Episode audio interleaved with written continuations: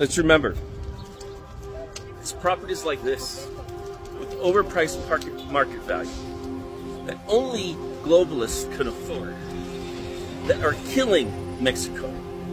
Not in that these apartments exist because it gives well needed infrastructure, but because there's no plans for the poor or the middle class, which don't exist because they all went to the United States, to participate.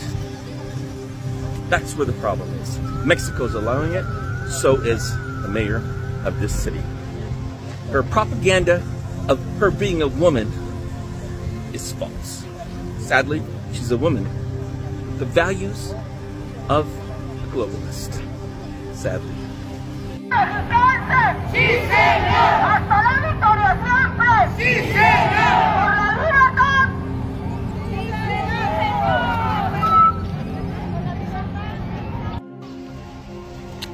I wanted to talk about this article because I don't like con job. I don't like con men or con women that are politicians, especially the one here in City MX. When I worked for City Council in Portland, Oregon for two and a half years, I learned a very curious thing about being part of the process that made decisions in government. What I learned is the government does what government wants to do. So if you see results like this, where they say rents are rising because of gentrification, then you know it's full of crap. It's actually propaganda that they are pushing because they're not getting the result they want, because they created the problem to begin with. There are thousands of units here empty sitting in Mexico, city of Mexico. They can't afford. None of the Mexicans can afford it. The young Mex- Mexicans, especially the ones graduate, postgraduate, can't afford it. No one can afford these condos because they're overpriced because government allowed VCs to come in and abuse the system. They did this because the city of Mexico, of Mexico decided that they wanted the taxes. So they looked for a fast relief. They wanted insulin. They wanted a drug pushed into their body so they can say they have rewards and they're doing good for Mexico. But at the same time, they allowed for the oversaturation of market real estate here, of empty buildings that people can't afford. One of my goals, though, in the next two years is to create a fund so we have young people who are graduating college to buy those condos. But we need Mexican bankers, private investors, even the investors of the buildings themselves to work on a program that I have in my mind that my brother did for until he passed away last year to allow young people to buy homes and feel empowered by owning property. This can happen in Mexico as well. That doesn't mean all the buildings, that means one third. This is a program they also did in Portland. But back to my news. this article, this propaganda, is outlined by a mayor who's doing nothing but sitting on her loins, hoping to steal an election, just like the other ones did in Arizona, like the governor in Arizona, like like the governor in California, like the political people in Canada, all of them with these fuzzy logic computer adding machines who are add votes while the politicians sit home and do nothing, do nothing for the people, outline several projects and think that they're doing a great job like they're trying in Mexico and other things. The bottom line is this.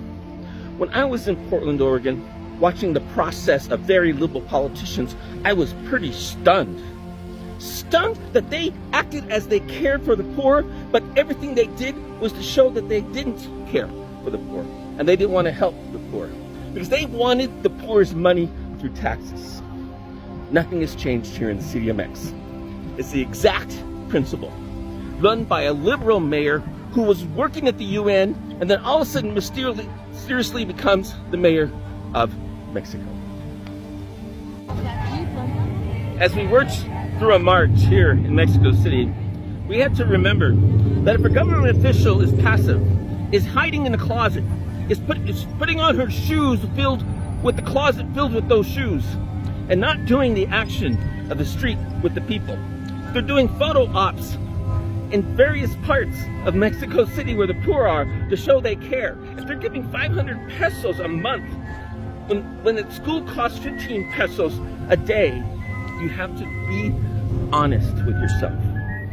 And that this isn't what the future is for Mexico, for the young. This is the future of globalists who are trying to take over Mexico by putting con politicians in office to do their bidding. Just like in Canada, just like in California, just like in the United States, just like in Arizona. All of it is the same and done through the same process. It's fascinating that Arizona is showing this. Here's a politician who's quite curious. Benito Juarez, as I said in the past, he gave land to France. France charged taxes. Benito Juarez went to war to give the independence of Mexico from those taxes. Let's say that again.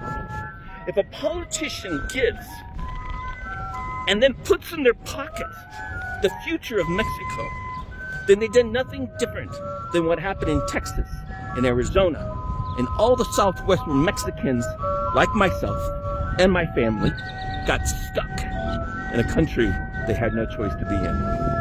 Now I was lucky because my father was born here, and so his lineage gave me the opportunity to speak. My name is Michael Anthony Ortega.